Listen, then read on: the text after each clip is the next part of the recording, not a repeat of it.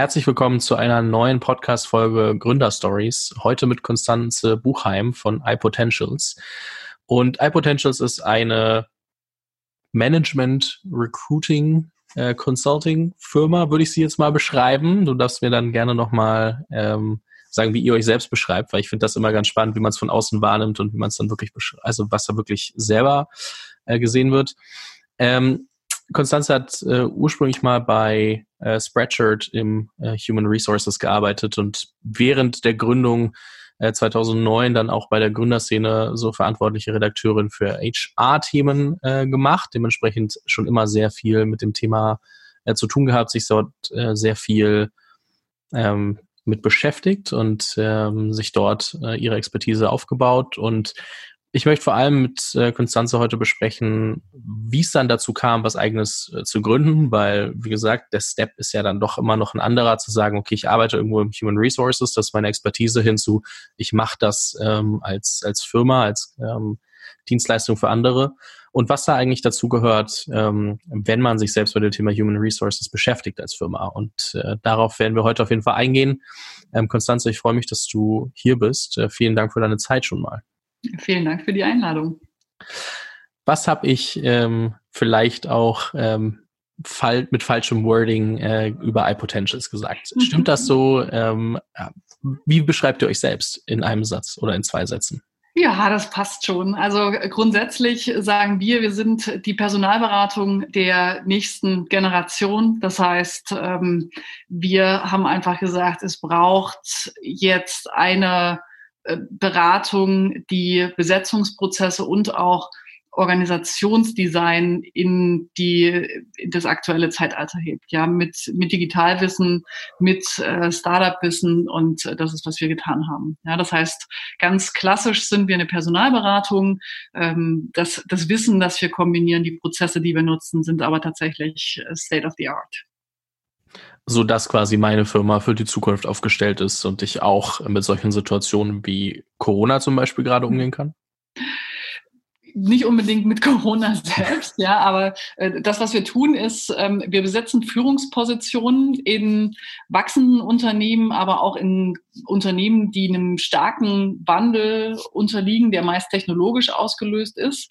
Oder wenn die Besetzung einer Position nicht die richtige Option ist, versuchen wir auch womöglich Hilfe zur Selbsthilfe zu geben. Das heißt, die Unternehmen auch wirklich darin zu befähigen, selbst zu rekrutieren, beziehungsweise einfach sauber zu entscheiden, wen brauche ich in dieser ähm, entstehenden und sich entwickelnden Organisation überhaupt.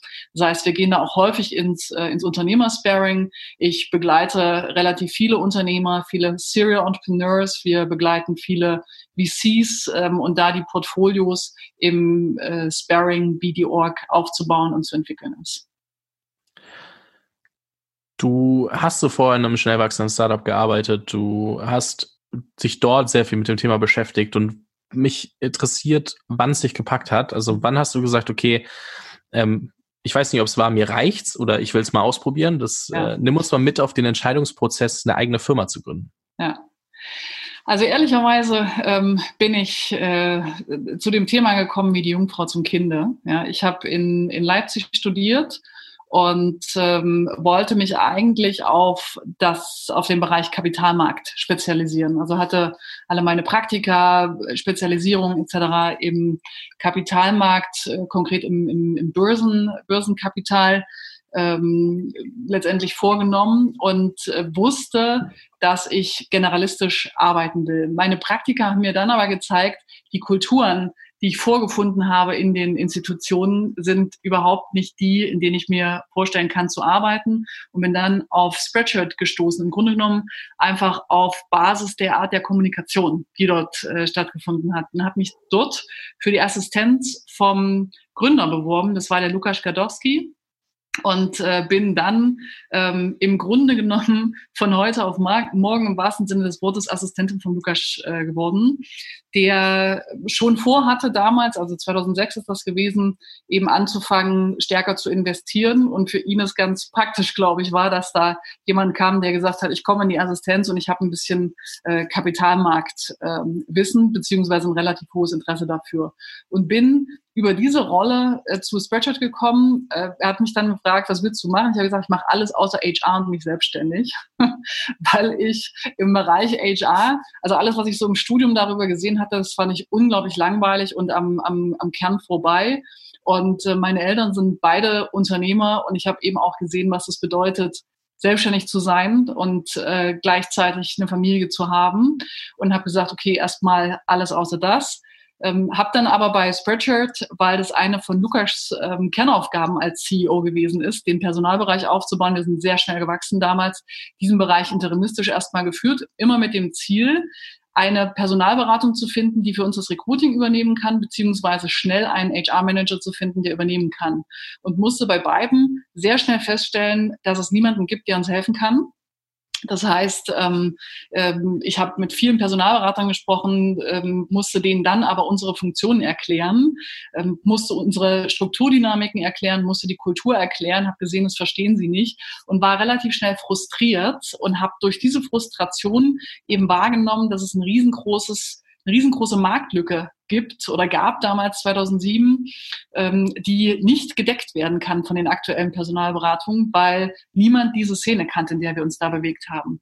Gleichzeitig hat Lukas angefangen, dann wirklich äh, zu investieren und ähm, eigene Companies neben Spreadshirt zu bauen, was ich als seine Assistentin eben auch mit begleitet habe, habe dadurch ein sehr gutes Gründernetzwerk mir gebaut und die Gründer riefen dann schnell, relativ schnell an, sagt Konstanze, ähm, du machst auch HR, hilf uns doch mal dabei, ähm, tatsächlich hier unser Unternehmen aufzubauen. Wie finde ich Mitarbeiter? Wie bleiben meine Mitarbeiter? Wie hören Mitarbeiter auf mich? Also wie schaffe ich auch eine Kultur, in der wir tatsächlich alle an einem Strang ziehen und habe mich eigentlich dann relativ schnell in der Situation gefunden, dass ich nur noch Gründer dabei beraten habe, ähm, wie, äh, wie Recruiting und Unternehmensführung ähm, strategisch aufzusetzen ist. Lukas ist dann nach Berlin gegangen 2008 und ähm, hat Team Europe gegründet, so dass äh, die, das Portfolio immer stärker gewachsen ist, immer mehr äh, Unternehmen auf mich zukamen und ich dann in dieser Kombination aus Frustration der Punkte, die ich selber erfahren habe als Interims-HR-Manager und auch ähm, durch die Arbeit, die enge Arbeit ähm, mit Lukas an den Portfolios und mit den Gründern, ähm, dass ich da relativ schnell gesehen habe, es ist ein Riesenmarkt und äh, komm, lass uns das einfach äh, machen. Also das war so ein Window of Opportunity, dass ich einfach nicht vorbeiziehen lassen konnte und gemerkt habe, dass ich mit den ähm, zweieinhalb Jahren, drei Jahren Berufserfahrung, die ich dann hatte, äh, in Deutschland die Einäugige unter den Blinden war, ähm, wir eine exzellente Pole Position durch das Portfolio von äh, Lukas und Team Europe hatten und ich mir dann dachte, äh, wann, wenn nicht jetzt? Also das war so eine exzellente Opportunity und ich durch Lukas auch so angetriggert. Ja, also Netzwerk macht da sicherlich auch einen riesengroßen Punkt. Impuls aus dem Netzwerk ist ein riesengroßer Punkt, dass ich dann gesagt habe, äh, ich gründe diese Personalberatung. Sehr, sehr spannend. Äh, eine Frage, die ich immer auch, äh, glaube ich, ganz interessant finde, auch da noch stellen will, bevor ich da tiefer drauf eingehe, ist, hattest du Zweifel oder wie haben, wie haben die Leute um dich herum reagiert? Also war es nur so, dass Leute wie Lukas dich angefeuert haben oder gab es da auch wirklich ähm, so ein bisschen vielleicht in dir selbst, aber auch von anderen drumherum äh, Gegenwehr, nenne ich das jetzt mal? Also äh, es gab Riesenbedenken, ja. Ähm, zumal es noch so eine kleine Nebengeschichte gibt. Ähm, äh, ich habe oder wir haben entschieden im August 2008, dass wir gründen und ich habe am Tag nach der Entscheidung herausgefunden, dass ich schwanger bin. Das heißt, äh, ich habe mir dann in dem Moment, als ich wusste, ich bin schwanger, ähm, habe ich die automatischen Angstreaktionen erstmal bekommen. Okay, dann doch lieber angestellt bleiben, wenn ich jetzt ein Kind kriege, dann doch lieber im sicheren Hafen bleiben und so weiter und so fort. Und war sicherlich am Anfang einer der, der stärksten Zweifler, selbst. Ja.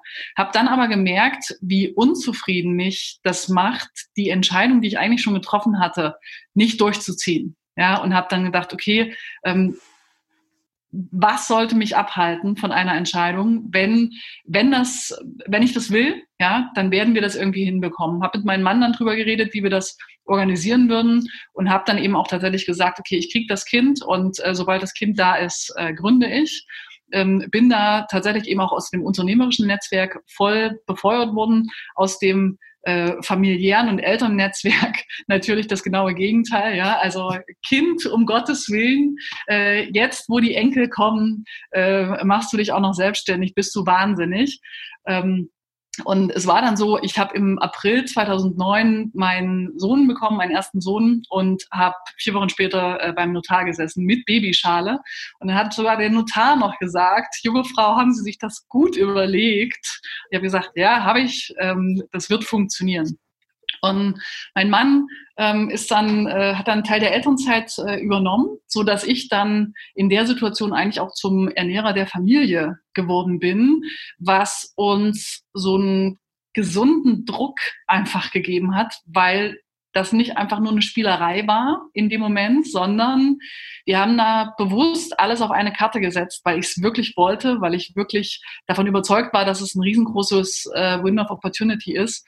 Und gerade weil wir alles auf eine Karte gesetzt haben, muss es funktionieren. Und ich habe mit, also ich habe wie ein Löwe gekämpft, äh, dass es auch funktioniert und äh, die Marke aufgebaut. Und ich glaube, so im Nachhinein betrachtet war das echt gut so. Ja, ähm, aber das ganze traditionelle Netzwerk hat es nicht verstanden, wie ich in so einer Situation ähm, tatsächlich die Entscheidung durchziehen konnte.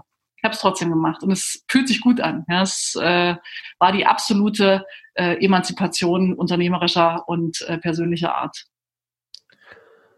das sind auf jeden Fall Dinge, die die meisten, ähm, also die vor allem männliche Gründer erstmal nicht direkt nachvollziehen können. Im Sinne von, kann man sich nie reinversetzen in die Situation. Dementsprechend auch mal wirklich was anderes, was man hört. Also es ist jetzt nicht so, ja, dann hat halt mein Dad gesagt, okay, finde ich nicht so cool und ich mache trotzdem mal, sondern es ist ja wirklich, äh, wenn man dann äh, mhm. Family zu Hause hat, auch wirklich nochmal eine ganz andere Ebene, auf der das äh, ja.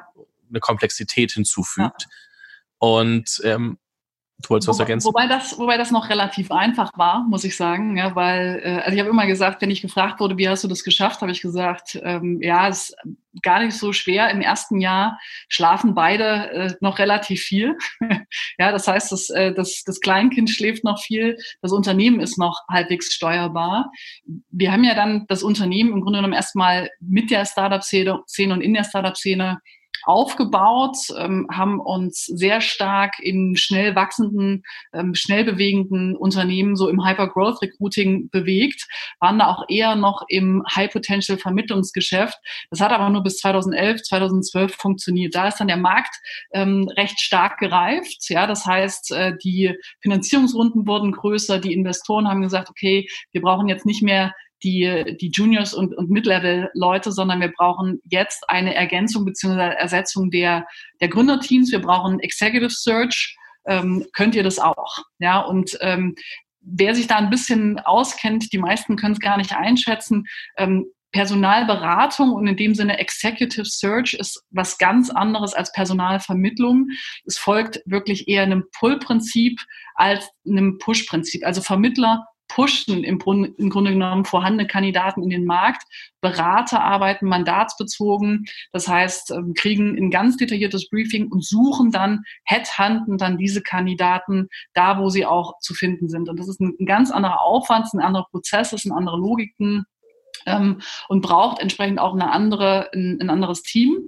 Und in dieser Phase, und deswegen erzähle ich das nur, ähm, in dieser Phase, als sich das wandelte, ja, ähm, bin ich zum zweiten Mal schwanger gewesen und habe aber qua fehlender unternehmerischer Erfahrung viel zu spät gemerkt, dass sich der Markt wandelt, beziehungsweise viel zu langsam gegenreagiert, sodass wir in einer relativ schwierigen finanziellen Situation gewesen sind und in dieser schwierigen finanziellen Situation bei voller Fahrt ohne ohne ähm, äh, eine Finanzierung, weil wir aus dem reinen Cashflow aufgebaut äh, sind, ähm, äh, mussten wir dann wirklich das Geschäftsmodell bei voller Fahrt ändern. Das in einer Situation, in, die, in der es uns eigentlich schon nicht mehr richtig gut ging. Und ich war im sechsten Monat mit meinem zweiten Kind schwanger. Das war, ähm, muss ich sagen, die härteste Herausforderung, die ich dann ähm, hatte, weil das Unternehmen schon über 20 Mitarbeiter hatte. Ähm, das, da, da hing schon wirklich was dran.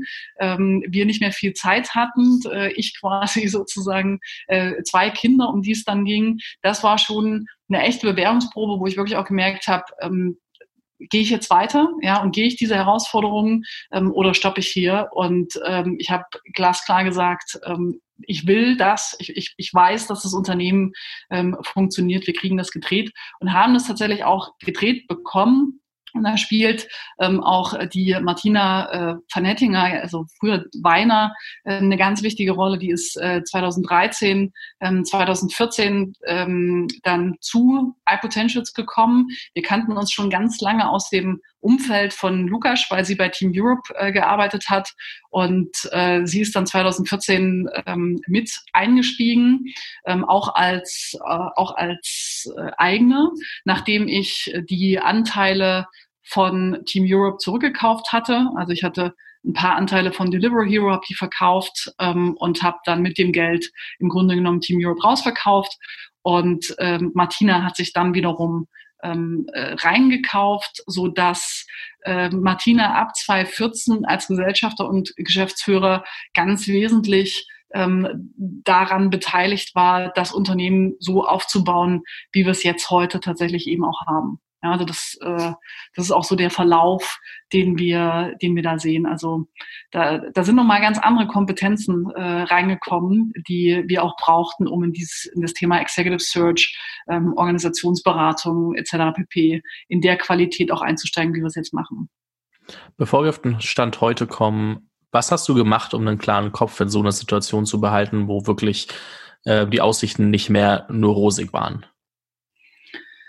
Ja, es ist, ähm, ist eine gute Frage. Ja? Also was ich da so erlebt habe, ist, dass man oder dass ich in, in, in der Situation so alle vier Phasen der Trauer ähm, durchgemacht habe. Ja, also im, im ersten Moment äh, versucht man ähm, oder habe ich versucht halt sozusagen zu negieren, dass es ein Problem gibt. Ja, ähm, und ähm, habe das von mir weggeschoben, habe das, hab das verdrängt. Ja, in der in der zweiten Phase ähm, hab, war ich dann wütend, ja, und ähm, in, in Emotionen und habe mich in Selbstmitleid wiedergefunden, habe gesagt, so warum passiert mir das und äh, warum denn gerade jetzt und äh, etc. pp. Ja. Und erst als ich diese zwei Stufen durch hatte, bin ich an den Punkt gekommen, ähm, der in jeder Phase der Trauer tatsächlich irgendwann greift, wenn man die anderen beiden durchlebt hat, nämlich die Stufe der Akzeptanz. Und diese Stufe der Akzeptanz, äh, die ist ganz, ganz, ganz wichtig. Also zu sagen, okay, ähm, Fakt ist, es ist jetzt so und ich habe zwei Handlungsmöglichkeiten. Entweder ich gehe durch oder ich schmeiße hin und ähm, werfe damit alles, was ich vorher investiert habe, über den Haufen. Und sich diese Optionen so klar zu machen, die, das hat mir extrem geholfen ähm, und wirklich zu spüren, wenn ich möchte, dass das, woran ich glaube und wo ich all meine Leidenschaft reingesteckt habe, erhalten bleibt, dann gibt es nur die eine Option und diese eine Option heißt kämpfen. Und in dieser Haltung ist es mir dann auch durchaus gelungen, an der Situation was Positives abzugewinnen. Also zu sagen, hey, wenn das bis jetzt noch nicht, also wenn das jetzt nicht so gut funktioniert hat, zeigt mir das ja, dass ich bestimmte Kompetenzen noch nicht gehabt habe. Welche Kompetenzen sind das denn gewesen? Und habe ich halt wirklich strukturiert gemerkt, okay, mir fehlen einfach ein paar Kompetenzen im, ähm, im, im Finanzbereich, ja, sozusagen in, dem, in, dem, in den einfachen ähm, kaufmännischen Tätigkeiten, wo ich ähm, nicht wie so ein Cashflow-orientiertes Unternehmen geführt habe, sondern ich habe ganz stark an der VC-Logik mich orientiert, ja, und musste mir dann wirklich ähm, äh, klar machen, okay, ich bin ein Cashflow-finanziertes Unternehmen, ich muss anders wirtschaften. Und ähm, habe mir da dann einen Berater geholt, ähm, zusätzlich, also einen externen Berater, der mir dabei geholfen hat, der mir da dieses neue Denken auch beigebracht hat und bin über diese starke innere Entscheidungskraft, dass ich es erhalten wollte, ähm, in Kombination mit dem Wissen, dass mir bestimmte Kompetenzen gefehlt haben, was dazu geführt hat, dass die Situation eingetreten ist, ähm, mir das dazu zu holen. Ähm, dadurch äh, bin ich dann äh, relativ gut durchgekommen. Plus, und es war echt auch wichtig, ähm, in der Situation wirklich ein Team zu haben, das diese Situation mitträgt. Das ist auch für, ein, für, für die Mitarbeiter, für ein Team verlangt das alles ab. Und ähm, ich wäre durch diese Situation auch nicht durchgekommen, wenn ich da nicht ein starkes Team, ein loyales Team gehabt hätte, das gesagt hätte, ähm, wir bleiben hier und tragen diese Situation mit. Ja, und da bin ich noch heute dankbar. Ähm, also wirklich äh, äh, tief dankbar, dass die, die Teammitglieder da geblieben sind. Wir haben jetzt, als es uns wirklich dann super gut ging, haben wir ähm, mal ein Thanksgiving-Dinner dann im, im November, ich glaube 2017, äh, veranstaltet, wo wir auch alle eingeladen haben, äh, die in den letzten zehn Jahren wirklich dazu beigetragen haben, dass äh, das iPotential Stars, wo es ist. Ja, das, äh, das ist auch tatsächlich so. Du kriegst so ein Unternehmen nicht alleine durch eine Krise, du kriegst so ein Unternehmen nicht alleine aufgebaut. Das kann ich echt immer noch wieder sagen. Ja, ich glaube, da kann man erstens zur Krise und zweitens überhaupt zum Aufbau sehr große Parallelen zu, zu heute ziehen. Ich meine, viele Leute merken ja jetzt auch, dass gerade aufgrund äh, der Corona-Thematik alles etwas äh, tighter wird und ein bisschen angespannter. Ja. Und wenn du da dein Team nicht auf deiner Seite hast oder ähm, irgendwie nicht, also denkst, du musst alles alleine lösen, dann wirst du da wahrscheinlich auch etwas mehr Probleme bekommen, als wenn du dein Team wirklich eingebunden hast und wirklich das auf einer Ebene stattfindet. Wobei ich sagen muss, im Vergleich zur Krise heute, diese Krise heute kann ich, also die Corona-Krise, ja, kann ich, kann ich mit, mit mehr Gelassenheit tragen, weil ich durch diese erste existenzielle Krise, die wirklich alles von mir abverlangt hat, ähm, körperlich, äh, psychisch, ja, also wirklich an allen Stellen ähm, hat die alles von mir abverlangt, von uns abverlangt. Ähm, das ist eine andere Situation gewesen als die Situation heute, ja, weil diese Krise, die wir da 2011, 2012 hatten, das war ein Managementfehler. Ja, das war mhm. mein Managementfehler, den ich gemacht habe und ähm, an diesem Fehler habe ich äh, zu kämpfen gehabt. Ja, und ähm, du spürst es auch sofort und auch das Team spürt es sofort, dass das nicht ganz unverschuldet ist. Und in dieser Situation, in der du eben auch noch das Thema Schuld und entsprechend auch Scham mit dir rumträgst, ähm, die Kraft zu finden, das zu wenden, ist eine andere Situation als die, die ich jetzt erlebe, in der es uns wirklich exzellent ging. Also wir hatten im, im, im März den allerbesten Monat aller Zeiten. Ja? Das heißt, wir sind jetzt wirklich an dem Punkt, ähm, wo es ähm, wo wir verstanden haben, wie es funktioniert, wo wir unser, ähm, unser Geschäft wirklich ähm, äh, wirklich gut beherrschen und führen können. Ähm, die Teamsituation ist gut, die Projektsituation war gut, alles war, äh, alles war super. Und dann kommt so ein, so ein Effekt wie Corona, und das, was es anders macht in der Situation, ist, dass diese Krise alle betrifft. Alle Unternehmen, Unternehmen gleichermaßen, alle Mitarbeiter gleichermaßen und es ist unverschuldet. Ja, niemand kann in dieser Situation etwas dafür. Und damit fehlen eben auch ganz schwere Gewichte, wie eben Schuld und Scham. Ja, und das Fehlen dieser emotionalen Gewichte, merke ich, verschafft mir in dieser Situation eine Gelassenheit, eine Ruhe, ähm, den, die totale Rationalität, weil ich sagen kann, okay Leute, es wird eine Lösung geben. Wir müssen alle eine Lösung finden und wir, wir werden zusammenhalten. Und haben in der Situation auch die volle Transparenz in puncto Team oder in Richtung Team ähm, gefahren. Und äh, das hat dazu geführt, dass wir auch vom, vom Team ein ähm, wirklich absolut bewegendes Backing bekommen haben. Und äh, das war 2012 schon ein bisschen anders, ja. Da, da, also da haben viele Leute zu uns gehalten, sind mit durchgegangen, da haben aber auch viele gesagt, komm, seht zu, wie er klarkommt, äh, ich gehe. Ja, also das ist ähm, das ist eine andere eine andere Situation, die betrifft uns alle ähm, und wir werden also wir müssen alle eine Lösung dafür finden, wir werden alle eine Lösung dafür finden. Ja. Das auf jeden Fall. Mir ging es eher um die Metaebene Krise und dann, ähm, dass die sich definitiv unterscheiden. Da braucht, glaube ich, brauchen wir nicht zweimal drüber reden. Ich glaube, ähm, ja, also das konnte niemand vorhersehen. Jetzt gerade ähm, noch weniger als als irgendwas anderes. Also von daher. Ähm, aber sehr, sehr spannend, ähm, dass ihr, dass du sagst, okay, wir haben sehr bewegendes Backing bekommen wie sieht denn die Transparenz aus, die ihr mit eurem Team habt? Also wie hast du oder wie seid ihr beide ähm, damit umgegangen und welche Gespräche habt ihr mit eurem Team geführt, dass die wirklich äh, sagen, hey, ähm, wir sind auf jeden Fall dabei, wir bleiben dabei, wir sind äh, ähm, auch für die mhm. Transparenz mhm. dankbar? Also es, äh, ich muss ja sagen, das äh, ging ja äh, zum einen äh, sehr schnell, ja, ähm, und äh, dann aber auch nur von Seiten der der politischen Ebene ähm, in, in, in sehr kleinen Entscheidungsschritten, ja. Und äh, da war es äh, zum einen so, dass wir gesagt haben, okay, ähm, solange die Situation noch nicht so kritisch war, ähm, richten wir die Möglichkeit des Homeoffice ein, weil ich ein leidenschaftlicher Verfechter von Eigenverantwortung bin. Ja, und äh, ich habe es versucht, so lange wie möglich die Eigenverantwortung meines Teams hochzuhalten und zu sagen, Leute, passt auf, jeder, der möchte, jeder, der ähm, gefährdet ist und jeder, der irgendwo unterwegs gewesen ist, bleibt bitte im Homeoffice. Wir sind es gewohnt, remote zu arbeiten. Ähm, ihr habt aber, ihr habt die Möglichkeit, ihr müsst aber nicht. Das heißt, die, die möchten, können, müssen aber nicht. Und haben da einfach ähm, angefangen, mit sehr klaren Aussagen erstmal per Mail zu kommunizieren und unseren Mitarbeitern sehr schnell Handlungsrahmen zu geben, in denen sie für ihre, für ihre eigene, für ein, ihr eigenes Wohl Verantwortung übernehmen konnten. Da hat sich ja die Lage relativ schnell dramatisiert, ähm, wo ich selber auch, ähm, habe ich auch gemerkt, ja, da habe ich auch ähm, viel mit Martina dann äh, drüber gesprochen, viel mit dem Management-Team drüber gesprochen. Da habe ich gemerkt, da war ich in so einem richtigen ähm, Wertekonflikt, ja, weil ich gemerkt habe, die Bundesregierung trifft keine Entscheidung.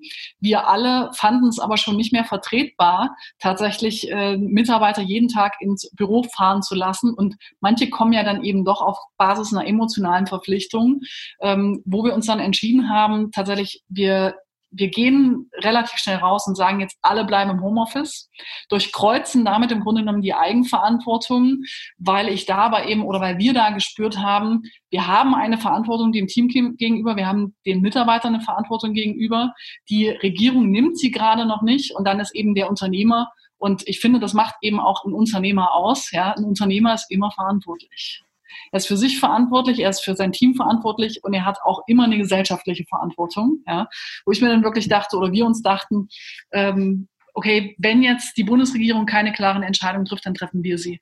Haben das Team relativ schnell ins ähm, Homeoffice äh, geschickt und ähm, im Homeoffice auch sehr schnell gemerkt, ähm, wenn wir nur in den, in dem Meeting-Modus Modus bleiben, in dem wir über Projekte reden, äh, virtuell, dann ähm, haben wir keinen Kanal für Ängste, Sorgen, Rückfragen und so weiter und so fort. Ja so dass wir dann relativ schnell ein tägliches Format mittags äh, 12 Uhr gemacht haben, gesagt haben, okay, wir treffen uns einmal 10, 15 Minuten ähm, mittags und jeder, der eine Frage hat, der irgendeine Sorge hat, der irgendwas hat, was ihn bewegt gerade, bringt es da ein und da ist immer ein Partner von uns da, ähm, der da Rede und Antwort steht und egal was ihr fragt, wir werden euch transparent antworten in dem Maße, wie wir es gerade wissen. Ja. Und da kamen dann eben auch Fragen, ja, wie sieht die Projektlage aus? Wie verändert sich das? Kriegt ihr Rückmeldungen von Kunden? Und haben eins zu eins wirklich gespiegelt, was wir erfahren, was wir erleben und was das eben auch bedeutet. Dann kamen eben auch Kurzarbeitsfragen, ja, werden wir in Kurzarbeit gehen, wo wir auch ganz klar gesagt haben, Leute, wir, äh, wir werden das prüfen, wir werden das in der, an der Projektauslastung ähm, festmachen. Wir sind mittlerweile auch ähm, zu einem geringfügigen Teil in Kurzarbeit gegangen, weil ähm, einfach tatsächlich nicht mehr die gleiche Anzahl an Projekten ähm, da ist ja, und haben da aber auch bevor wir das kommuniziert haben, mit Vertretern jeder Rolle gesprochen, ganz eng entlang der Kapazitätsplanung und der laufenden Projekte und haben wirklich gesagt, okay, was ist die sozialverträglichste Form, wie machen wir das? Und haben wirklich, obwohl wir ein sehr kleines Unternehmen sind, also sind jetzt nur so zwischen 25 und 30 Mitarbeitern, ähm, haben wir quasi die einzelnen Vertretern der Rollen ins Boot geholt, die Stimmen eingeholt und dann wirklich auch ähm, so kommuniziert, ähm, wie, wie wir das miteinander besprochen haben, ad hoc kommuniziert. Das war ganz, ganz, ganz wichtig. Ja. ja, danke an der Stelle für die Einblicke. Also auch da wirklich transparent zu sein, zu sagen, hey, es läuft natürlich jetzt gerade nicht so perfekt, wie es vor zwei Monaten noch lief oder vor anderthalb Monaten. Dementsprechend, ähm, ich glaube, da finden sich gerade viele Leute wieder, außer du hast vielleicht ähm, Zoom oder, oder Logitech gegründet oder irgendwie sowas, wo du gerade ja. davon profitierst. Es gibt ja ganz wenige, die auf einer Business-Seite wirklich enorm profitieren können, ähm, aber auf einer Teamebene ist ja, also diese Problematik hat ja eigentlich jeder gerade auf Teamebene, das ja. Team im Boot zu halten. Ähm, da wirklich, wie kommuniziere ich mit meinen äh, Mitarbeitern, mit, mit, auch mit Mitgründern. Also ich glaube, die Thematik ähm, liegt gerade stärker denn je an der Tagesordnung, weil Kommunikation dann auch nicht mehr so viel ähm, logischerweise oder überhaupt nicht mehr in Persona stattfinden kann, sondern man sich dran gewöhnen muss, dass man auch über harte Topics ähm, via Zoom spricht. Und da ist ja, da ist ja sehr, sehr viel, was da an ja, zusätzlichem Pain dazukommt, den man nicht gewohnt ist, also wo man sich echt reinfinden muss und mhm. dementsprechend mhm. ähm, glaube ich sehr gut da nochmal zu sehen, was das eigentlich alles bedeuten kann. Ja. Und ähm, du hast schon ein paar Sachen dazu gesagt, aber äh, hol uns nochmal ganz kurz ab, wo steht ihr heute? Also heute meint nicht unbedingt äh, während der Corona-Zeit, sondern vielmehr in den, in den Jahren, in denen ihr das Unternehmen aufgebaut habt. Mhm. Äh, wo steht ihr heute ähm, und, und ähm, wie, wie mhm. sieht iPotentials eigentlich aus? Mhm. Ja, also äh, wir sind, wie gesagt, ein ähm, Team von äh, knapp 30 Mitarbeitern, was für eine Personalberatung schon relativ groß ist. Ähm, wir arbeiten mittlerweile zu einem sehr großen Teil auch für die Old Economy.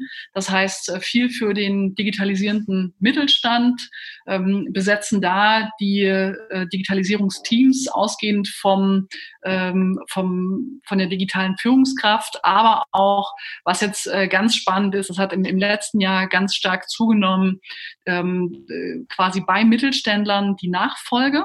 Wenn das, der Familienunternehmer rausgeht und diese Nachfolge, die CEO-Nachfolge oder Vorstandsnachfolge dann mit dem Thema Digitalisierung verbunden wird. Ja, da haben wir, ähm, haben wir sehr viele Mandate neben den reinen Digitalprojekten, die wir für Unternehmen wie Knauf zum Beispiel äh, ganz stark gemacht haben, weil die, die Baubranche massiv auch jetzt von, also ganz spannend äh, äh, in Richtung Digitalisierung äh, drängt.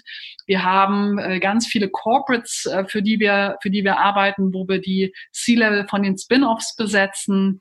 Ähm, also da, da finden unglaublich äh, viele spannende Themen statt. So 60, 70 Prozent unserer Umsätze machen wir tatsächlich jetzt so mittlerweile in der, in der klassischen äh, Industrie.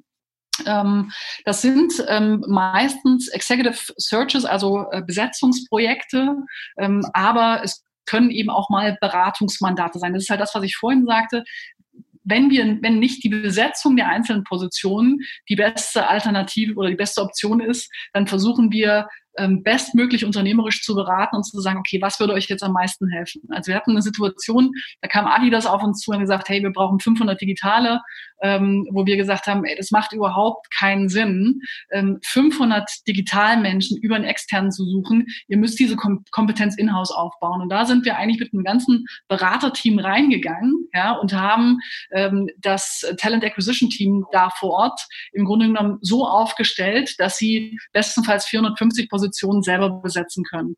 Und ich glaube, das ist halt auch das, was uns unterscheidet von vielen anderen Personalberatungen, ist eben genau dieses unternehmerische Denken, dass wir die ganze Zeit sagen, okay, ähm, unsere Lebenszeit ist auch nur sinnvoll investiert ähm, und das Geld unseres Kunden auch nur sinnvoll investiert, wenn wirklich auf der auf beiden Seiten eine Win-Win-Situation entsteht. Wenn nur auf einer Seite eine Win-Lose-Situation oder eine Lose-Situation entsteht, ja, ist es keine nachhaltige Beziehung. Und ich glaube, da sind wir, ähm, sind wir alle wirklich äh, schon Gen Y genug, ja, um, um so zu denken und zu sagen, okay, wenn wir etwas machen, wie machen wir es so, dass es wirklich einen unternehmerischen Mehrwert hat und dass es Unternehmen wirklich ähm, voranbringt, so dass wir da eben auch mal äh, zu Beratungsprojekten greifen. Und ähm, äh, in, in Startups, also für Startups arbeiten wir auch noch, aber ähm, da meistens nur für die großen, die sich jetzt in, in großen bewegenden Phasen finden. Ja, wie jetzt zum Beispiel ähm, als Tinder auf den Euro, europäischen Markt gekommen ist, haben, haben wir für Tinder den Europachef äh, gesucht oder ähm, Mr. Specs, die jetzt äh, im Retail Rollout sind, äh, für die wir da im Retail Rollout ähm, einzelne Positionen besetzt haben. Also es sind ganz spannende unterschiedliche Facetten und das finde ich auch so spannend, weil ich ähm, äh, als als Partner ähm, eben auch mit diesen Unternehmen jetzt noch arbeiten kann und im im Sparring mit den Unternehmensgründern oder mit den Entscheidern bin und wirklich wir da an einem Tisch sitzen und sagen, okay, wie bauen wir es jetzt? Damit ihr in die Zukunft kommt. Wie sieht es aus und wie implementieren wir es? Also es ist hochspannend, ja, ist ganz nah im Gegensatz zu vielen anderen Beratungen ähm, an der Umsetzung. Das ist das Gute im, in, im Besetzungsprozess, du bist ganz nah an der Umsetzung und du nimmst dadurch wirklich einen ganz wesentlichen Einfluss auf, ähm, äh, auf Unternehmensentwicklung. Ja. Und das, was wir gemacht haben bei uns als Organisation, ich hatte mit Martina zusammen äh, ganz lange das Unternehmen als, äh, als echtes Unternehmen äh, geführt, gar nicht so sehr wie eine Partnerorganisation ähm, und auch mit einer, mit einer mit einem sehr starken Markenaufbau. Also ich habe immer schon sehr stark äh, versucht, uns äh, mit der Expertise, die wir haben, zu positionieren und ähm, hatten dann für die einzelnen Themen auch unterschiedliche äh, Unternehmen, also äh, Entschuldigung, äh, Bereiche, also eine divisionale Organisation in dem Sinne. Und haben dann irgendwann gemerkt, okay, Wachstum und Skalierung funktioniert bei uns wirklich nur, wenn wir jetzt in eine Partnerorganisation äh, wandeln, haben dann uns äh, 2000, was war das, 2018 auch nochmal einen Berater hinzugenommen. Und das ist auch nochmal ein ganz wichtiger Tipp, ja. Ähm, man kommt aus bestimmten Phasen nicht alleine raus. Ja, das heißt, ähm, äh, äh, das ist meine Erfahrung zumindest. Man kriegt es bis zu einem bestimmten Punkt so gebaut, ähm, äh, wie man selber denkt, dass es richtig ist. Aber äh, gerade als, äh, als, als Menschen der ersten Stunde, ja, kriegt man es nur bis zu einem bestimmten Punkt und dann hängt man irgendwie in seinem, ähm, in seinen Strukturen fest und haben uns dann wirklich, weil wir gemerkt haben, wir kommen da an Wachstumsgrenzen, haben uns einen Berater reingeholt, der uns alles einmal durchstrukturiert und durchorganisiert und durchgerechnet hat ähm, und ähm, wir dann wirklich an diesem Punkt in eine Partnerorganisation geswitcht sind. Und ähm, über diese Partner, die wir jetzt Schritt für Schritt reinholen, also da ist 2019 zum Beispiel Katja Bauer reingekommen ähm, als Partnerin, die äh, unter anderem äh, Rebuy aufgebaut hat, Flaconi mit aufgebaut hat, Zalando erste HRlerin ähm, war, ähm, so dass wir jetzt halt wirklich über die Partner wachsen. Wir haben jetzt äh, fünf Partner in der Organisation und darüber eben jetzt letztendlich eine Management-Ebene in bei iPotentials aufgebaut haben, was auch ähm, notwendig ist, weil nur die Partner wirklich auch disziplinarisch führen und haben noch zwei Rollen. Einmal die Researcher und dann auch noch die Consultants. Die Researcher sind im Grunde genommen diejenigen, die äh, die Grundlagenarbeit eines Searches ähm, und die Recherchearbeit eines Beratungsprojektes auch machen. Und äh, die Consultants, die mit dem Kandidaten und äh, im Projektmanagement wirklich führend sind und haben da, das ist vielleicht auch noch eine ganz witzige oder interessante Geschichte, haben da auch gesagt, ähm, den Research, ist unsere ausbildungsintensivste Rolle, die ist uns hier in Berlin halt auch immer abgewogen worden. Ja, das heißt, wir haben in die Leute ähm, viel, viel, viel Zeit rein investiert, weil es die Ausbildung ja in dem Sinne so gar nicht gibt. Ja, also in, in digitalen Geschäftsmodellen in der Tiefe ausgebildet zu werden, äh, findet an ganz wenigen Stellen strukturiert statt was wir gemacht haben, weil die, unsere Researcher das brauchen, um wirklich qualitativ, mit qualitativem Know-how zu besetzen und haben da immer schön rein investiert und dann äh, sind uns die Leute natürlich abgeworben worden, so dass wir irgendwann gesagt haben, ähm, Mensch, es muss doch da irgendwie bessere Möglichkeiten geben. Es muss ja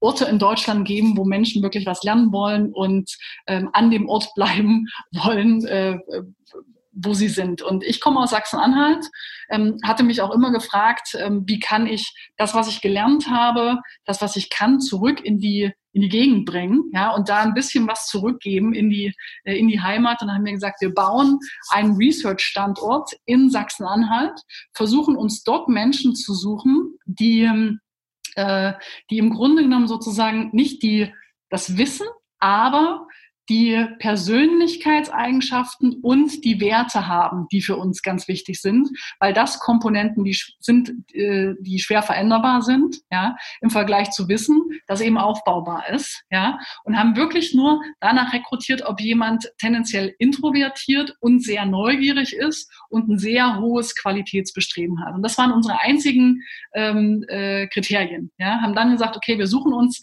vier Leute ähm, und versuchen die auszubilden abbilden und komplett remote ähm, über äh, virtuelles Arbeiten äh, zu steuern. Haben das gemacht und es hat wirklich exzellent funktioniert. Das heißt, wir haben jetzt einen anderen Standort, an dem gelten äh, alle gleichen Arbeitsbedingungen, alles äh, vergleichbar äh, zu Berlin. Ja?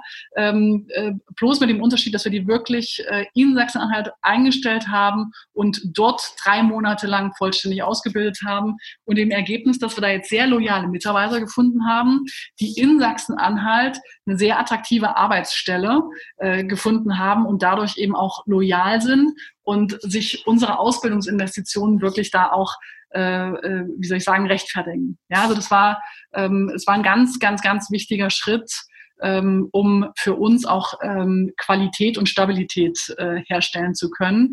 Und äh, auch das bedeutet Recruiting. Ja, und da habe ich jetzt gerade schon zwei, drei Sachen äh, gesagt, die im, im Recruiting ganz, ganz, ganz wichtig sind. Ähm, ähm, ein Modell, mit dem wir da eben auch arbeiten, das äh, nennt, also ist von uns entwickelt, das heißt äh, Exzellenzmodell ähm, und basiert im Grunde genommen quasi auf drei Kreisen, ja, eigentlich sechs Kreisen. Äh, drei Kreise auf der, auf der Anforderungsseite, die von der Stelle herkommt. Das heißt, welche Aufgaben, das ist so Kreis eins welche Aufgaben, um welche Aufgaben geht's? Die zweite Komponente ist, um welche Rolle geht's da? Suche ich einen Spezialisten, suche ich einen Manager oder suche ich eine Führungskraft im Sinne von Unternehmensführung? Ja, und das sind ganz unterschiedliche ähm, Rollen. Und die dritte Komponente ist, welche Werte der Unternehmenskultur werden für, für diese Stelle besonders wichtig? Und das kannst du, also diese drei Kreise kannst du eins zu eins matchen, ja, mit dem, was auf, äh, auf dem Anforderungsprofil in puncto Personen dann liegt. Ja, weil um Aufgaben erfüllen zu können, brauchst du ein ganz bestimmtes äh, Fähigkeitsset, ja, und Kompetenzset und Wissen. Um die Rolle erfüllen zu können, brauchst du bestimmte Persönlichkeitseigenschaften. Ja, also wenn du jetzt zum Beispiel in Sales gehst, in, in Outbound Sales und du bist nicht extrovertiert, dann äh, kann, wirst du das zwar hinkriegen, aber du wirst das nur mit zusätzlichen Kraftakt äh, hinbekommen. Ja. Ähm, und dann ist es übrigens auch relativ, oder Empfangssekretärin, ja, ähm, Office Assistant. Ähm, Stell dir vor, der sitzt äh, am, äh, am Empfangstresen und ist introvertiert und zuckt jedes Mal zusammen, wenn die Tür aufgeht. Ja, und dann führe ich ein Feedbackgespräch und sage, hey, du machst deinen Job ganz super, ja, aber sei doch ein bisschen extrovertierter funktioniert halt nicht. Ja, das heißt, du musst Menschen eben schon rollenspezifisch ähm, dann rekrutieren. Und ähm, die dritte Komponente ist, dass du bei einer Person nach der richtigen Haltung und den richtigen Werten suchst, die dann zur Unternehmenskultur matchen. Und die Logik ist, Unternehmenskultur und auch Werte, die eine Person mit sich rumträgt, sind die stabilsten Werte. Das heißt, du kannst nicht einfach mal hingehen und sagen, hey, ich finde es aber nicht gut, dass du an Qualität glaubst. Ich glaube an Geschwindigkeit und äh, übrigens lass Qualität sausen. Ja, das funktioniert nicht. Ähm, das sind ganz tiefe Überzeugungen, die, die du mit dir rumträgst, ähm, lassen sich nur schwer verändern. Und das ist auch das, was äh, Investoren ähm, ganz stark auch äh, bewerten am Anfang. Ja, kann ich einem Gründer, kann ich einem Gründerteam vertrauen, weil die auf die gleichen Themen optimieren ähm, und sich nach ähnlichen Prinzipien verhalten, wie wir das für richtig äh, erachten. Ja, viel Idee ist ja meist noch nicht da. Dann guckst du in Richtung Persönlichkeit und Skills kannst du meistens aufbauen. Und in dieser Logik kann man sich ähm, sehr clever Teams zusammen rekrutieren. Und genau das macht auch exzellentes Recruiting aus. Ja, ganz, ganz, ganz viele Leute denken einfach nur, ich muss die Aufgaben beschreiben und dann muss ich jemanden finden, der diese Aufgaben erledigen kann. Mitnichten. Ja. Ähm, weil äh, in Deutschland tatsächlich, äh, also an, an vielen Stellen so, wenn du dir mal äh, die deutschen Zahlen anschaust, in Deutschland wird auf Basis von Anforderungsprofilen und Kompetenzprofilen eingestellt und auf Basis von Persönlichkeits- und Wertekonflikten äh, gefeuert. Ja. Es liegt sozusagen nahe zu sagen, lass doch mal Persönlichkeit und äh, Haltung damit einfließen. Also wenn der Hörer mich gerade sehen könnte, ich äh, bin so ein bisschen gerade am Rattern, also bei mir dauert es gerade ein bisschen länger alles, weil ich ähm, auch selber gar nicht also so tief in dem Thema drinstecke und natürlich auch gucke, wo habe ich das schon mal äh, gesehen, wo habe ich vielleicht mhm. äh, ähnliche Fehler schon mal gemacht. Ich glaube, ganz, äh, ganz interessantes Bild, äh, wie ich da gerade da saß und einfach wirklich so emotionslos äh, in, in die Webcam geguckt habe und einfach versucht habe, mich darauf zu konzentrieren, was du sagst. Ähm, die erste große Frage, die sich für mich daraus ergibt, also Abgesehen davon, dass sich, glaube ich, jeder den letzten Part nochmal kurz in, äh, in Ruhe nochmal anhören sollte, das, weil man bestimmt gerade was überhört hat, wenn man, wenn man versucht hat, das erste Mal das äh, aufzunehmen. Wonach, also das, das, das klingt ja immer so, ähm, so toll zu sagen, man, man sucht nach Werten etc. Aber mhm. ähm, die Frage, die sich, glaube ich, jeder stellt, der es noch nie gemacht hat, ist, wie finde ich wirklich heraus, wie Leute ticken? Weil ich glaube, was man ja nicht, also was ja sehr einfach ist, ist, wenn jemand sagt, ja, das und das sind meine Werte, das ist immer mhm. recht simpel, da zu sagen, was man, was man glaubt, was der Arbeitgeber oder der, der potenzielle mhm. Arbeitgeber hören will. Aber wie teste ich ähm, im Vorfeld wirklich, wie Leute ticken? Also wie gehe ich vor, um Leute auf einer persönlichen Ebene so kennenzulernen, um das wirklich sauber bewerten zu können? Ja, äh, gute Frage, wichtige Frage. Ähm, möglichst authentische Interaktionen schaffen, ist die Antwort. Ja, das heißt, ähm, äh, ein Interview kann immer nur ein erster Schritt sein. Ja, das heißt, äh, viele Unternehmen machen das eben auch schon, dass sie die Kandidaten an möglichst vielen Stellen mit dem Team interagieren lassen und dann neben dem Interview eben auch solche Situationen schaffen, wie ähm, ein Teil des Teams geht mit dem Kandidaten Mittagessen zum Beispiel oder man trifft sich eben auch abends mal auf ein Bier. Das ist ja äh, gemeinhin bekannt. Ja, ähm, äh, dass Gründer das häufiger auch mal machen, den Biertest, ja, kann ich mit demjenigen oder derjenigen Bier trinken gehen. Und das ist gar nicht so falsch, ja. Man muss mit der Person in irgendeiner Art und Weise tatsächlich andocken können. Da muss es, ähm, äh, sollte es schon Themen geben, ähm, die da einhergehen. Ähm, das, äh, das zweite ist, wenn man Interviews führt, kann man neben fachlichen Interviews durchaus auch wertebasierte Interviews führen. Ja, ähm, die Grundvoraussetzung ist aber ähnlich, wie ich es vorhin beim Recruiting gesagt habe. Recruiting findet eigentlich oder, oder die Qualität von Recruiting entscheidet sich in der Profildefinition. Die wenigsten Gründer setzen sich hin und definieren ein sauberes Profil, sondern sie spüren, dass sie an einer Stelle zu viele Aufgaben haben, machen eine Stelle draus und rekrutieren blindlos.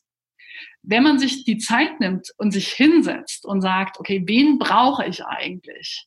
Und was muss der oder diejenige können? Wie muss derjenige sein? Was muss dem oder derjenigen wichtig sein? Ja? Wenn man das alles, wenn man sich da wirklich einmal Zeit genommen hat, dann hat man im wahrsten Sinne des Wortes eine Persona vor Augen, dann hat man, muss man sich auch ein paar Gedanken machen, was ist mir wichtig, was ist mir auch als Führungskraft wichtig. Ich habe vorhin zum Beispiel gesagt, Eigenverantwortung ist mir als äh, Führungskraft sehr wichtig. Ja?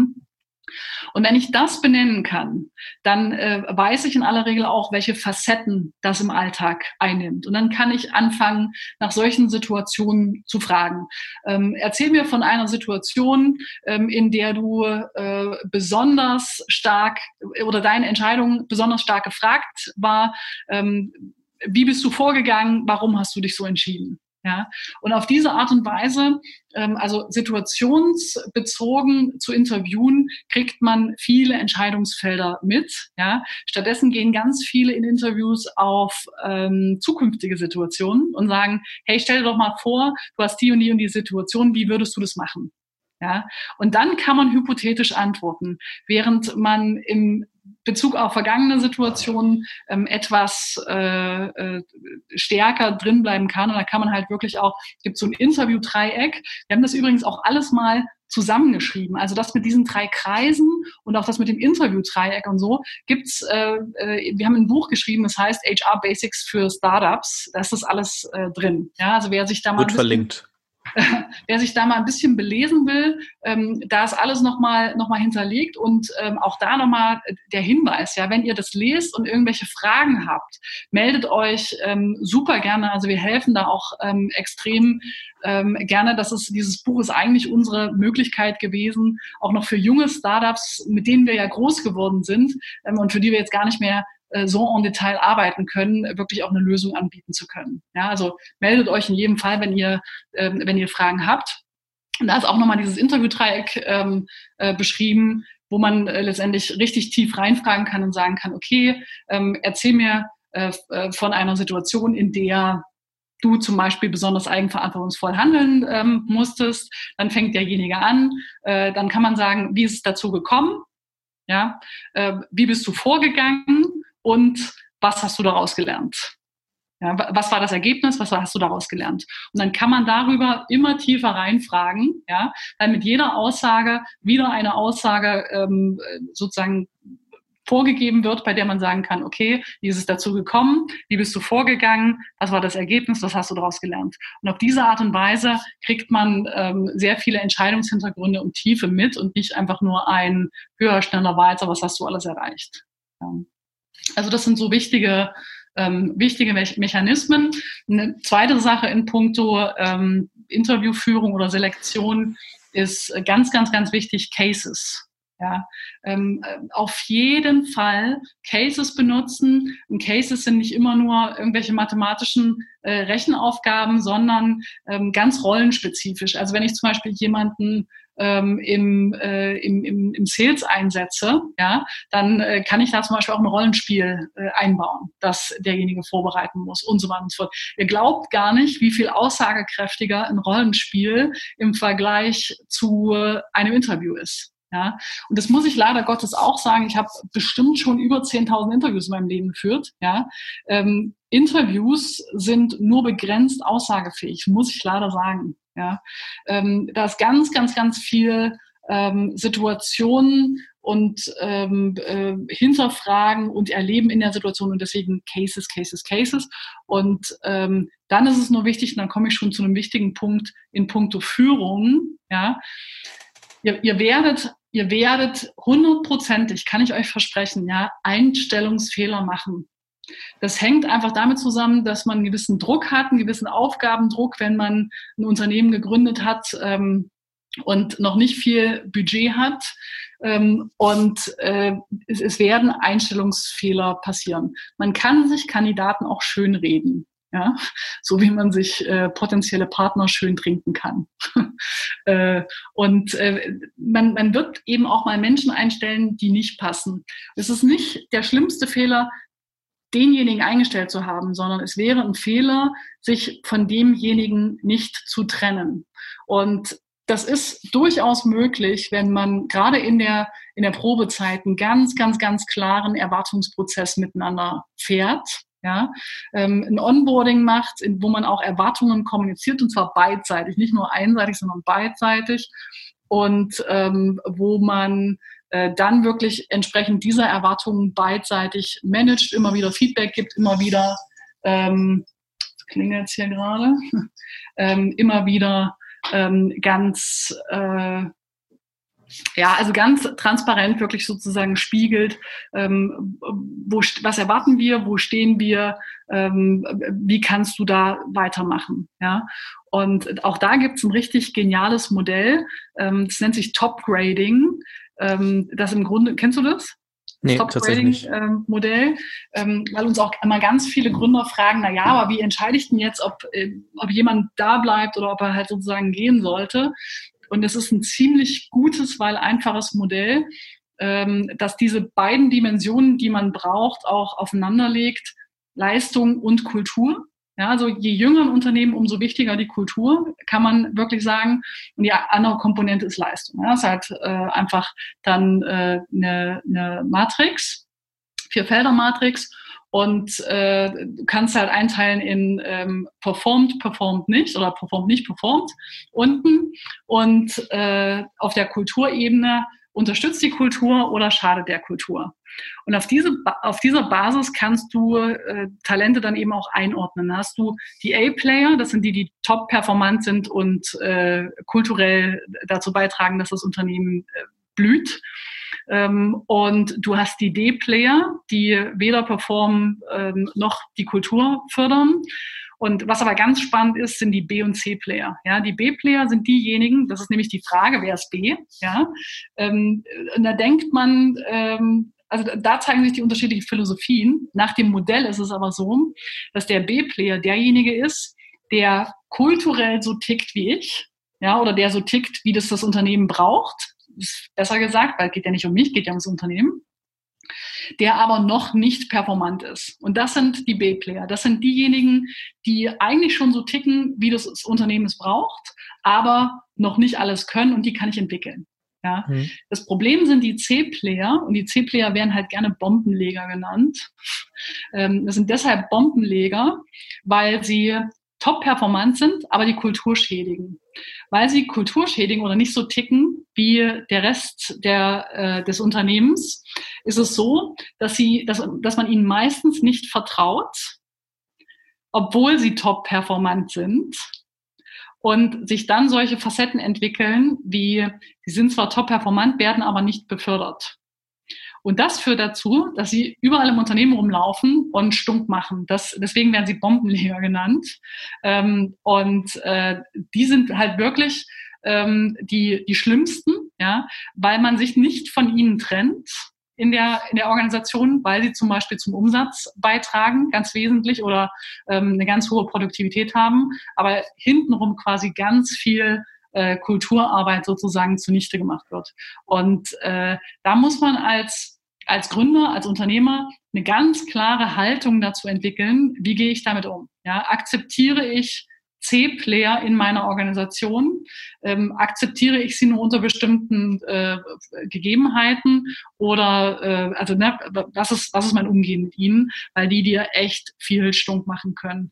Und ich sage halt, ähm, C und D funktioniert nicht. Ja, und es ist auch übrigens für die Leute nicht sinnvoll.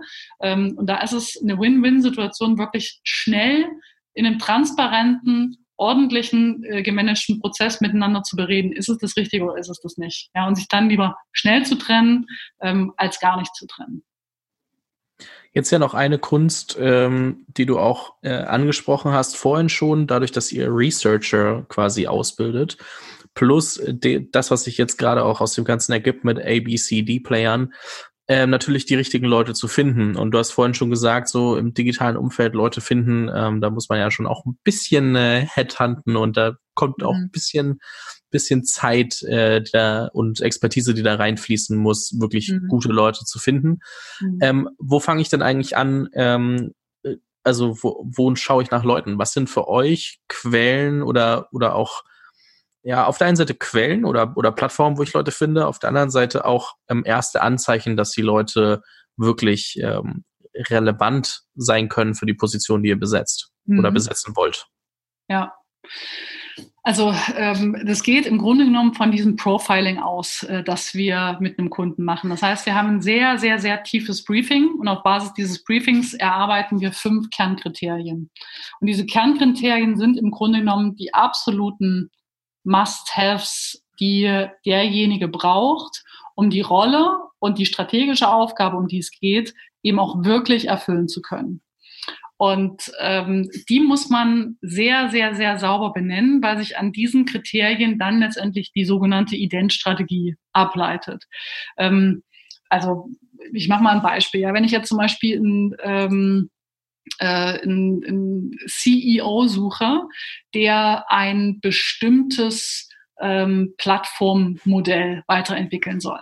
Ja, da sind halt quasi äh, die Gründer an, bestimmten, an ein bestimmtes Limit äh, gekommen, können es nicht weiterentwickeln ähm, und brauchen jetzt jemanden mit äh, Vorerfahrung. Dann musst du eigentlich aus dem strategischen Kontext kommen, um wirklich zu erfassen, ähm, was muss der oder diejenige schon gemacht oder gesehen haben, was muss derjenige können und wo hält sich so jemand auf. Das heißt, du musst dann, das wirklich, es ist, ist wirklich die, die Leistung und Denkaufgabe, und das ist, was bei uns im Research passiert, dann zu sagen, okay, welche Modelle kommen in Frage, welche Businessmodelle kommen in Frage in erster Linie und welche Businessmodelle kommen in zweiter Linie und dritter Linie in Frage. Und dann geht man halt in diese Businessmodelle und guckt, welche Unternehmen gibt es, national und international, die dieses, diese Transformation ähm, schon gemacht haben. Ja, das ist, das nennt man Zielfirmenliste. Wenn du diese Zielfirmenliste hast, dann ist es im Grunde genommen Fleißarbeit. Dann gehst du im Grunde genommen in diese Zielfirmen rein und schaust dir an, ähm, wann hatte diese Organisation das relevante Wachstum, die relevante Bewegung und wer ist in der Zeit dafür verantwortlich gewesen. Das ist viel, viel, viel Fleißarbeit. Ja, das ist die strukturierte Art und Weise und da läuft wirklich viel über bekannte Tools. Das heißt Xing, LinkedIn, ähm, aber auch Bolsche Suchoperatoren äh, im Web ja, also ganz, ähm, ganz klassisch. Das, was ähm, aber auch funktioniert, ähm, sogar in der Startup-Szene exzellent funktioniert und was auch wir parallel zur, zum Strukturident anstoßen, ist äh, die Netzwerkanalyse. Das heißt, ähm, du suchst dir halt in deinem Netzwerk vier, fünf Leute raus, die äh, ganz nah an dem Profil sind, die Erfahrung in dem Modell haben ähm, und äh, telefonierst rein und sagst, okay, ähm, kannst du mir drei nennen, die in dem Bereich richtig gut sind? Ja, ähm, da nutzt man so ein bisschen dieses Small World Phänomen. Jeder kennt jeden über maximal sechs Ecken ähm, und äh, telefonierst dich wirklich durch dein Netzwerk. Und da geht es gar nicht darum, dass man den anderen abwerben will, sondern dass man ähm, sich so ein bisschen durch das Netzwerk einfach mal fragt und sagt, wer kann das, wer ist da gut und wer kann mir da ein bisschen Auskunft darüber geben, wo jemand sitzt, der da genau in der richtigen Phase ist. Ja, und äh, da hörst du das schon raus. Ähm, das ist unglaublich viel Arbeit. Ja, es ist unglaublich viel Recherchearbeit. Ähm, und das ist auch der Grund, weshalb Unternehmen in aller Regel so, ein, so einen ganz tiefen ähm, Ident nicht selber machen, weil da in einem Projekt durchaus auch 300, 400 Stunden reinfließen. Ja? Die Grundprinzipien, die da dahinter liegen, die kann aber jedes Unternehmen nutzen. Ja? Was ich einfach da nur als Tipp geben kann, ist, investiert die Zeit, investiert die Zeit, euch ordentlich zu überlegen, wen ihr sucht. Wenn ihr nicht wisst, wen ihr sucht und nicht eine Persona vor Augen habt, dann wisst ihr auch nicht, wo ihr suchen könnt. Das ist wie im Marketing, ja, oder wie im Sales. Wenn ihr nicht wisst, wer euer Zielkunde ist und wer warum dieser Zielkunde ist, dann werdet ihr den nicht targeten können. Es sind die genau die gleichen Prinzipien. Recruiting heißt nicht ohne Grund äh, Talent Acquisition. Ja, das heißt nicht Talent Marketing, das heißt Talent Acquisition. Ähm, und das ist, das sind genau diese, diese Logiken. Alles, was im Sales, alles, was im Marketing funktioniert, funktioniert in der Logik auch so im Recruiting. Was ich da ganz spannend finde, ist eine Beobachtung, die ich irgendwann gemacht habe. Ich habe mich mal sehr intensiv mit einer Verantwortlichen für das äh, Recruiting bei Salesforce ausgetauscht, jetzt für den deutschsprachigen Raum. Aber was ich dann ein paar Wochen später gesehen habe, ist, dass ähm, bei Glassdoor zum Beispiel, einer Plattform, wo man ja dann doch, äh, also wo viele Joblistings passieren etc. und dann auch dementsprechend die mhm. Zufriedenheit von Unternehmen ab, bei Unternehmen abgefragt wird, ähm, oder auch bei, der, bei den Bewerbern im Prozess. Ich habe dann eine Statistik gesehen, die ausgewertet hat, dass also welche ähm, Recruitment oder Recruiting-Prozesse am besten abgeschnitten haben und wo die ähm, auch äh, Bewerberzufriedenheit am höchsten war. Und tatsächlich war das nicht der einfachste und schnellste, sondern tatsächlich schon der komplexeste Prozess von Salesforce. Ich glaube, fast 60 mhm. Tage bis zur Auswahl von einer normaleren Stelle. Also mhm. jetzt nicht irgendwie eine CEO-Position, sondern wirklich einer sagen wir mal, ich nenne es jetzt mal Standardposition, plus dass es als schwerster ähm, Prozess in der Liste aufgeführt mhm. war, wo man dann gemerkt hat, die potenziellen Mitarbeiter sehen das auch als relevant an, weil sie merken, okay, da macht sich jemand wirklich Gedanken, ob ich passe und nimmt ja. mich nicht einfach nur, um mich zu nehmen. Und eigentlich ist es ja irgendwie so counterintuitive. Also ich würde ja eher drüber nachdenken, dass Leute schnell gehired werden wollen, dass die Leute denken wollen, hey, ich finde die so geil beim ersten Gespräch, ich nehme die direkt. Aber da sieht man mal, hey, das Gegenteil ist der Fall. Also wenn die merken, dass du wirklich Zeit nimmst, die Auswahl zu treffen und die Leute dann nimmst oder auch nicht nimmst und das äh, transparent kommunizierst, schaffst du eine viel größere Employer Brand oder auch ein viel größeres ja. Vertrauen bei den Leuten, so dass sie wissen, okay, also es hat wirklich was zu bedeuten, dass ich hier bin. Das ganz das verrückt gewesen für mich. Das hast du, du hast gerade gesagt, Vertrauen ist der Knackpunkt, ja, ähm, weil also da gibt es auch unendlich viele Studien, halte ich auch viele Vorträge drüber. Was bewegt jemanden denn im digitalen Zeitalter tatsächlich in ein Unternehmen zu gehen? Ja, gibt es ja wirklich viele Untersuchungen. Und äh, der absolute Dreh- und Angelpunkt der Entscheidungen für Kandidaten ist das Einzige, was für sie limitiert ist. Und das Einzige, was limitiert ist, ist Lebenszeit. Ja, das heißt, das, was Kandidaten eigentlich machen in einem Recruiting-Prozess, ist, sag, sag ich immer, ähm, äh, eine Lifetime Investment Due, Due Diligence durchzuführen. Ja, das heißt, die schauen sich einen Arbeitgeber, einen potenziellen Arbeitgeber genau danach an, wie verantwortungsvoll dieser Arbeitgeber mit der Lebenszeit des potenziellen neuen Mitarbeiters umgeht. Und wenn die sich so viel Mühe geben und von ihrer Seite so viel in diesen Prozess reinstecken, dann sendet das so viele Signale über den Führungsanspruch, den diese Organisation hat, dass diese, äh, dass diese erste Prüfung tatsächlich schon mal positiv ausfällt und so eine äh, Konnotation von, hey, die machen das ordentlich, die werden hoffentlich auch mit meiner Lebenszeit sinnvoll umgehen, ja, statt. Und das ist, ist ein riesengroßer Punkt, ja. Es geht wirklich darum, Vertrauen aufzubauen. Das ist der absolute äh, Knackpunkt. Ist eigentlich wie im Sales. Ja. Es, äh, es geht um Beziehungen. Ja. Konstanze, ich habe, glaube ich, noch unendlich Fragen.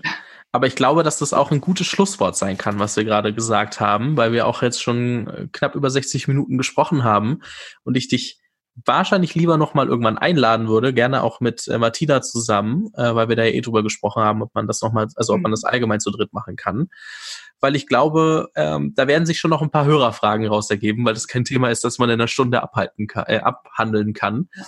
Und ähm, du wolltest noch was ergänzen, das möchte ich natürlich nicht unterbrechen. Also eine, eine Botschaft ähm, würde ich tatsächlich senden wollen, ja, auch wenn, ähm, wenn das jetzt sozusagen nicht aus meinem Mund nicht so sinnvoll klingt, ja. Versucht so lange wie möglich wirklich selber zu rekrutieren und Recruiting als Kernkompetenz in eurer Organisation zu entwickeln, ja, ähm, weil Recruiting wirklich, wirklich, wirklich ein unternehmensrelevanter ähm, Prozess ist, den man in der Kernkompetenz selber beherrschen muss. Den früh rauszugeben, funktioniert für die eigene Entwicklung nicht und funktioniert auch deshalb nicht, weil das, wenn es das andere Unternehmen sehr ordentlich machen soll, ja, so wie ich es gerade beschrieben habe, dann ist es ein sehr teurer Prozess, der sich eigentlich nur für absolut hohe Schlüsselpositionen eignet. Heißt, versucht es so, so schnell und so lange wie möglich selber hinzubekommen und holt euch das Wissen dafür. Ja, ähm, und da nochmal der Hinweis, wir stehen da auch dafür bereit, weil wir halt selber sagen, wir wollen junge Unternehmen gar nicht äh, wir wollen da gar nicht besetzen, weil ihr das eigentlich selber hinbekommen müsst. Eine Ergänzung äh, aus sehr vielen Gesprächen mit äh, sehr erfahrenen Gründern äh, viele davon meinten, wenn ich eine Sache nochmal machen würde, dann wäre es von, äh, von Tag eins an mehr aufs Recruiting zu achten, sei es ja. in-house jemanden zu hiren, der das wirklich drauf hat, oder mich selber viel, viel mehr mit dem Thema auseinanderzusetzen, weil die teuersten ähm, Komponenten oder Fehler sowohl auf zeitlicher Ebene als auch auf ähm, Produktivitätsebene dann immer ist, eine Position zwei oder dreimal besetzen zu müssen, weil du jemand falsch schon eingestellt hast. Okay. Und das höre ich immer wieder und es ist aber so schwer zu begreifen, wenn man selbst irgendwie recht am Anfang steht. Deswegen glaube ich nochmal ein wirklich, wirklich wichtiger Impuls, ähm, den, den sich wirklich jeder zu Herzen nehmen sollte. Und natürlich ähm, ist, wie schon gesagt, auch HR Basics für Startups äh, in den Shownotes äh, verlinkt. Einfach nur, dass man da nochmal reingucken kann und sich auch wirklich damit auseinandersetzen kann. Was bedeutet Recruiting eigentlich jetzt für mich dann akut, wenn ich mich damit schon auseinandersetzen soll? Und vor allem auch, weil du daraus natürlich als Gründer dann auch weißt, was macht einen potenziell guten Recruiter aus. Also dass du dann eben auch weißt, wie hire ich vielleicht auch meinen Recruiter, falls ich das jetzt nicht als Gründer mache, aber trotzdem in-house machen möchte. Richtig. Ja. Und wie mache ich es ordentlich? Ja? Weil auch in Krisenzeiten musst du Kompetenzen reinholen und Know-how reinholen. Äh, da, da, also unser Recruiting bleibt eine Unternehmensführungsaufgabe. Das auf jeden Fall. Vielen lieben Dank dir, Konstanze. Ähm, ich habe wirklich noch ein paar Fragen, die ich äh, an anderer Stelle loswerden wer möchte und äh, vielleicht auch darf. Das äh, gucke ich dann nochmal, wie es wie es zeitlich dann äh, in Zukunft reinpasst. Aber ich glaube, es hat einen sehr, sehr guten und äh, jetzt bin ich rausgekommen, einen sehr, sehr guten Eindruck vermittelt, das meine ich, um oder auch so eine so eine Rundumschlag. Was bedeutet das Thema Recruiting eigentlich? Warum ist es wichtig? Wie gehe ich daran? Weil es wird schon, das, das, klingt doof, aber es wird immer so ein bisschen als Lappalie behandelt am Anfang, bis man merkt, was es eigentlich kostet, so einen Fehler zu machen. Ja. Also auch auf Produktivitätsebene etc., nicht nur in monetärer Form. Aber auch. Und äh, deswegen vielen Dank dir für die, für die ganzen Insights da und auch für die Story, wie du überhaupt dazu gekommen bist. Ähm, sehr inspirierend und ähm, es hat mich sehr gefreut und ähm, an der Stelle einfach nur ein großes Dankeschön fürs Interview. Super gerne, hat viel Spaß gemacht.